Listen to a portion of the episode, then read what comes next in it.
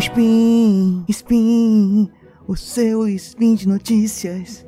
Spin, spin, episódio novo todo dia. Nunca perde essa mania. Não ficou bom essa paródia. Eu voltei. Ano novo, paródia nova. e você já sabe quem está falando aqui é Diogo Bob. E dessa porcaria feita é o spin de notícia de matemática, né? Spin de notícia que é o quê? Sem cantoria, é o seu giro diário de informações científicas em escala subatômica. Não, para. parei, parei, parei. Calma, eu prometo que esse ano vão ter menos cantorias desse nível. Mas enfim, galera, como eu já falei, Speed Matemática, nesse dia lindo, nessa sexta-feira que começou horrenda para você, né? Sexta-feira, dia 20 de janeiro de 2023, ano novo, calendário antigo, que é o gregoriano, ou você pode falar que é dia 19 Aurora, no calendário Decátria, esse calendário mais unido com os dias, com as contas, com a divisão numérica, né? Entendeu? Unido, você vai entender. Mas enfim, nesse dia nós estamos aqui com matemáticas e vamos falar sobre o quê?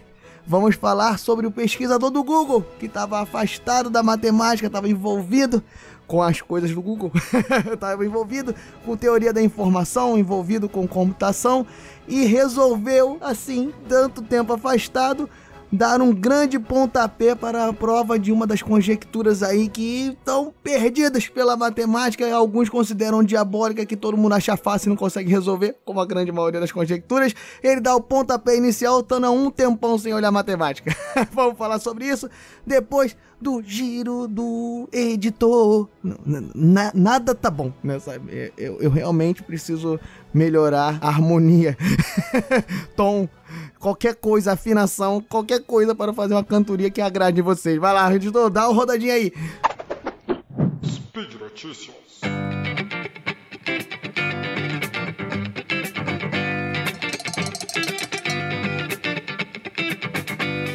Bem, pessoal, depois dos seus ouvidos sangrando, nós vamos falar aqui o que interessa, que é a nossa primeira notícia de matemática do ano, que envolve Justin Gilmer, que é o pesquisador do Google, como eu já falei anteriormente, que acaba de dar um pontapé muito interessante numa conjectura sobre conjuntos, na verdade, uma conjectura sobre família de conjuntos, entendeu agora? A paródia, família, família, entendeu?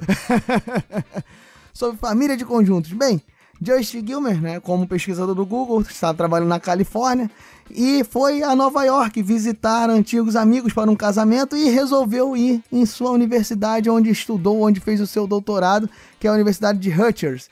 Ir lá, né, conversar com seu antigo orientador de doutorado, Michael Sachs. Até aí tudo bem, segundo Justin Gilman, ele também não conversou sobre muitas coisas sobre matemática, que ele está afastado, que ele decidiu não seguir o ramo acadêmico e partir para a computação, para a área de programação e resolveu estudar por conta própria e hoje ele é um pesquisador do Google. Também não conversou nada sobre matemática lá, como eu disse, porém Andando pela universidade, ele relembrou das suas longas caminhadas, mais especificamente, como ele diz, as caminhadas de 2013, onde ele ficava pensando numa conjectura específica sobre família de conjuntos que não saía da sua cabeça e ele nunca conseguiu ir muito para frente. Ele relata que passou 2013 quase todo pensando nisso e não foi nem um pouco produtivo, nada gerou, não, não, não rendeu frutos sobre nada nessa conjectura. pois bem, a conjectura falando sobre famílias de conjuntos, mais especificamente famílias fechadas para a união. O que, que seria isso, né? Famílias de conjuntos eh, fechadas para a união. Pois bem, uma família de conjuntos é mais fácil de entender, pessoal. É uma coleção de conjuntos, entre aspas, um conjunto formado, um conjunto formado por outros conjuntos, né?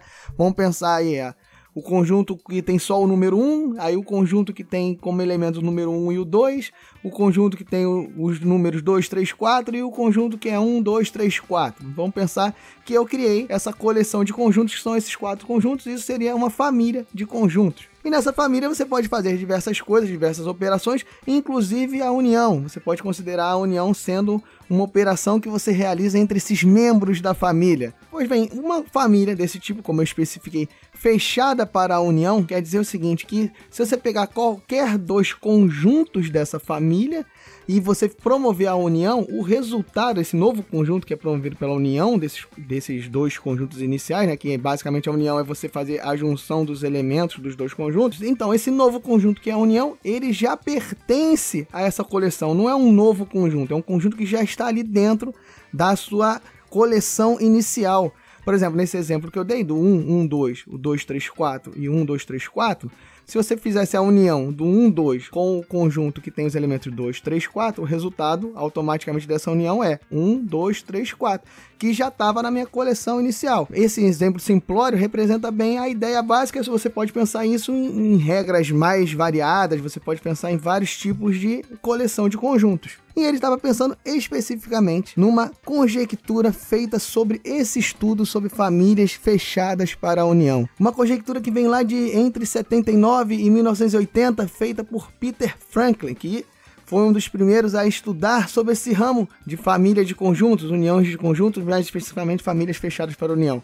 Ele conjecturou lá naquela época o seguinte, que qualquer família, né, de quantidade de conjuntos infinitos, que seja fechada para união, né, que tenha essa característica que eu falei, você pegar qualquer dois conjuntos ali promover a união, essa união já está dentro da coleção, qualquer família deste tipo tem que ter pelo menos um elemento que apareça, um elemento dentro desses conjuntos né, da família, um elemento que pertença a 50% dos conjuntos ali da família. Se você for pensar, para você entender melhor, né, naquela família inicial que eu falei, do 1, 1, 2, 2, 3, 4 e 1, 2, 3, 4, o elemento 1, por exemplo, ele já aparece em 75%, que ele aparece no primeiro, no segundo e no último dos que eu relacionei. Pois bem, esse número de 50% não foi tirado do nada, né? Qualquer conjectura é, é oriunda de uma observação de algo frequente que acontece. Então, já existiam várias famílias fechadas para a união construídas que se percebia que existiam muitos elementos que apareciam em pelo menos 50% dos conjuntos pertencentes a essa coleção. Como exemplo, em vez de eu fazer essa coleção que eu fiz sobre os números 1 a 4, né, pegando alguns conjuntos, pense na família de todos os conjuntos que podem ser gerados com os números de 1 a 10, ou seja, o conjunto só com 1, com 2, até o 10, depois os conjuntos com dois elementos, os conjuntos com 3, até o conjunto 1, 2, 3 até 10. Se você for pensar nessa coleção de conjuntos, todos os elementos, ou seja, todos os números de 1 a 10 aparecem em 50% dos conjuntos dessa família. E Além disso, né, além dessa observação de terem muitos conjuntos, não tinha se encontrado nenhum contra-exemplo. Nunca tinha se achado uma coleção que tivesse todos os elementos aparecendo menos do que na metade dos conjuntos dessa família. Pois bem, é uma conjectura aparentemente simples, né? Ah, você pega um, uma coleção de conjuntos, um, um grupinho ali de conjuntos e você fala que se você fizer a união, o resultado já está lá dentro desse grupinho e você diz que tem pelo menos um elemento que aparece na metade de todos os conjuntos dessa coleção. Como toda boa conjectura, enunciado simples e demonstração bem complexa. foi o que percebeu Justin Gilmer, foi, como perce... foi o que percebeu outros matemáticos. O próprio Justin Gilmer diz que ele acredita que ele tentou pensar mais nessa conjectura do que a maioria dos matemáticos, que ele sente que os matemáticos pensam um pouco, percebem que é difícil e deixam um pouco de lado porque vão perder anos e anos de maneira infrutífera, como aconteceu com ele também. Ele até relata um caso que quando ele chegou em uma das suas reuniões com Michael Sachs, lá que ele foi visitar em Rutgers, em uma das reuniões da época de doutorado, ele comentou sobre essa conjectura que ele achava interessante e Michael Sachs acabou falando para ele em tom de semi-esporro. Você não vai me fazer, garoto, pensar sobre isso durante horas novamente. Enfim, esse relato de visita foi por volta de outubro agora do ano passado e ele retornou para a Califórnia para continuar com seu trabalho no Google. Porém, nessa, nesse retorno, nessa chegada à Califórnia, ele obteve uma iluminação que poderia indicar um caminho a seguir para tentar finalmente demonstrar essa conjectura ele pensou em utilizar o que ele tem visto mais comumente, né, trabalhando na Google e com programação, se utilizar da teoria da informação.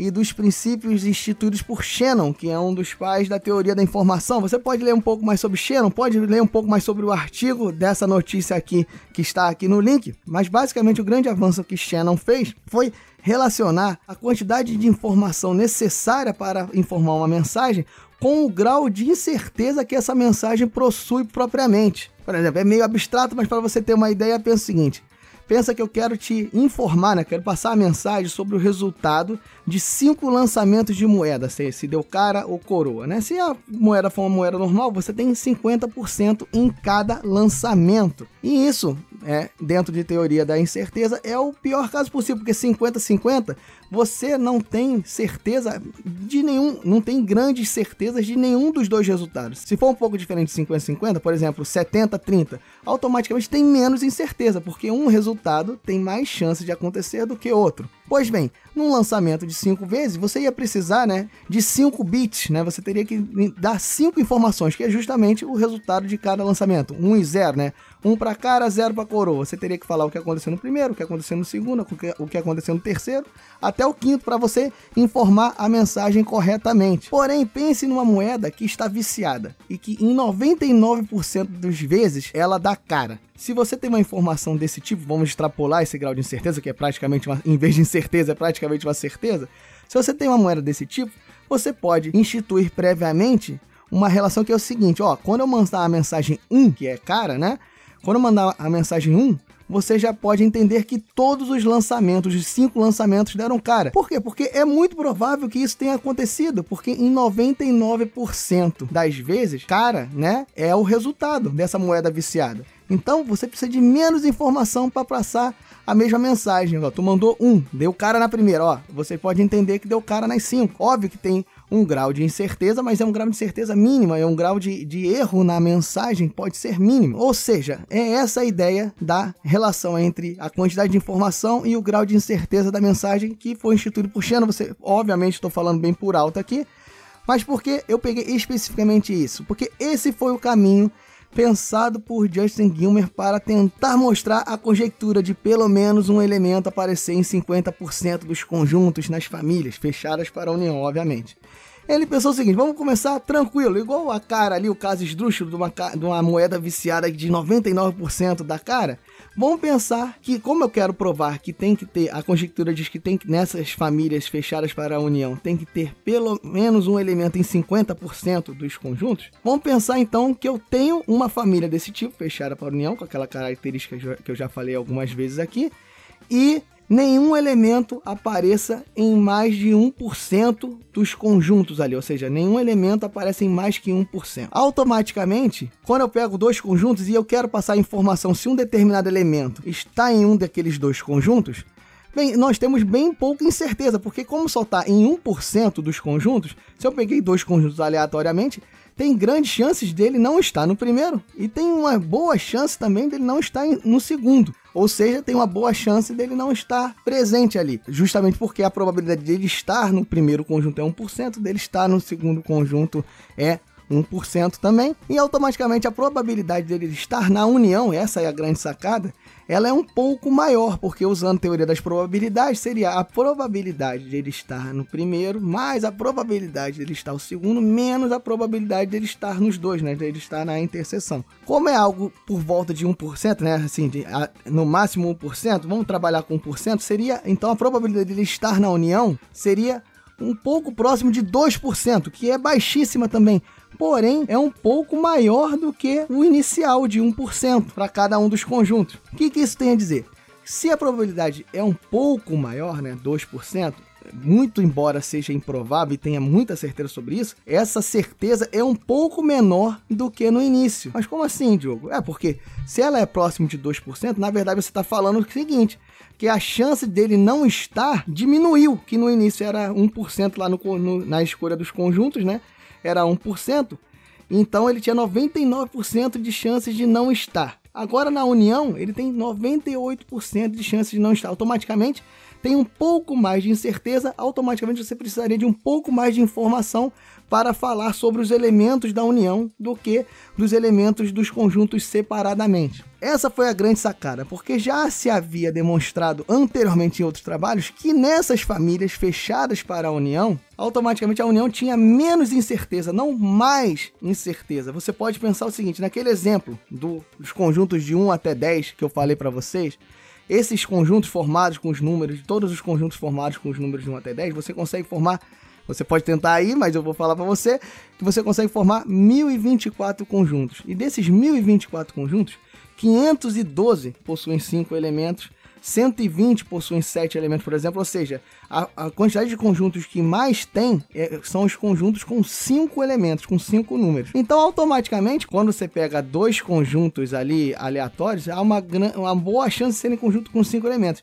A união, né, tem uma tendência a possuir mais elementos, né? Porque se você for pensar se forem todos os elementos iguais nos dois conjuntos, é o mesmo conjunto. Então, se são conjuntos diferentes, eles têm pelo menos um elemento distinto. Quando você faz a união, ele vai aumentar, né? Sei lá, 1, 2 e 2, 3. Você faz a união desses dois conjuntos, o conjunto fica 1, 2 e 3. Então a tendência da união é sempre aumentar a quantidade de elementos. Nesse aumentar a quantidade de elementos, como a união também está presente dentro da coleção, aumentar a quantidade de elementos aumenta, é, diminui a quantidade de resultados possíveis, porque quanto mais elementos, menos conjuntos se tem com essa quantidade. Como eu falei, ó, a tendência é que a incerteza diminua, não aumente. Esse foi o caso que Gilmer estudou o método que ele criou e nesse caso aí ele acabou mostrando que uma família fechada para a união com todos os elementos aparecendo em menos de 1% já não dava. Pois bem, isso ele publicou, e através dessa publicação, vários matemáticos acharam interessantíssimo associar a teoria da informação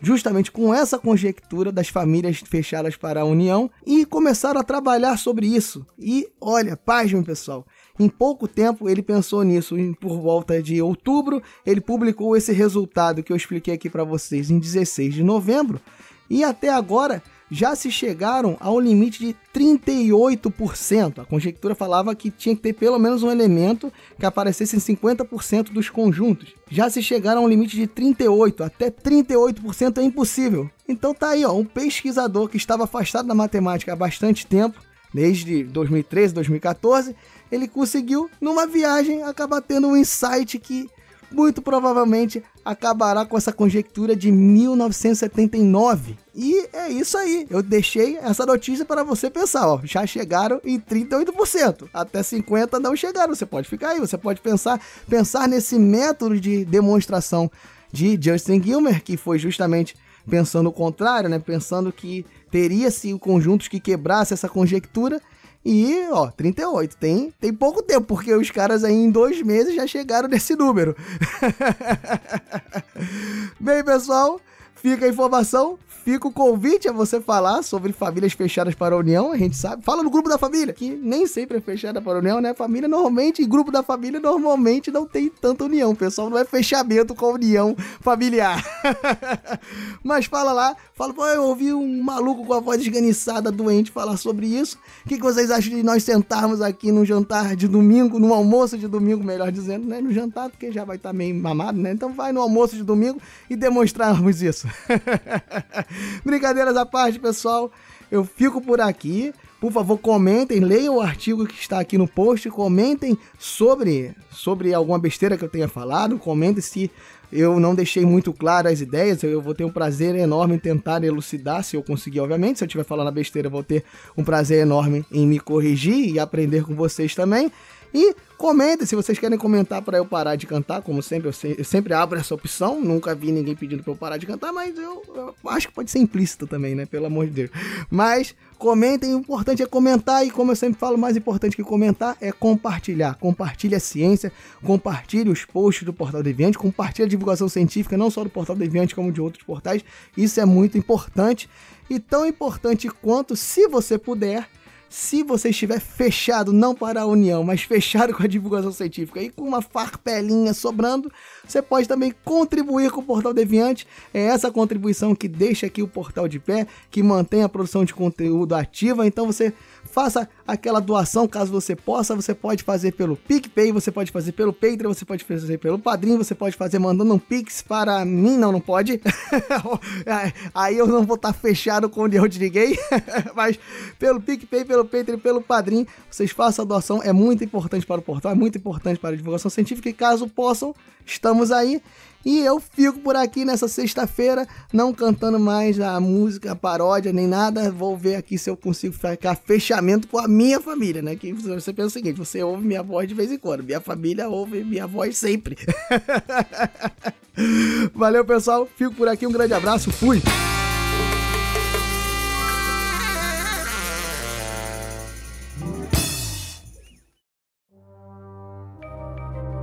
Este programa foi produzido por Mentes Deviantes.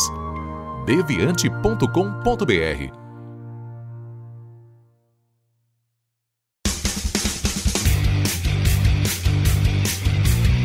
Cortes, edição de podcast.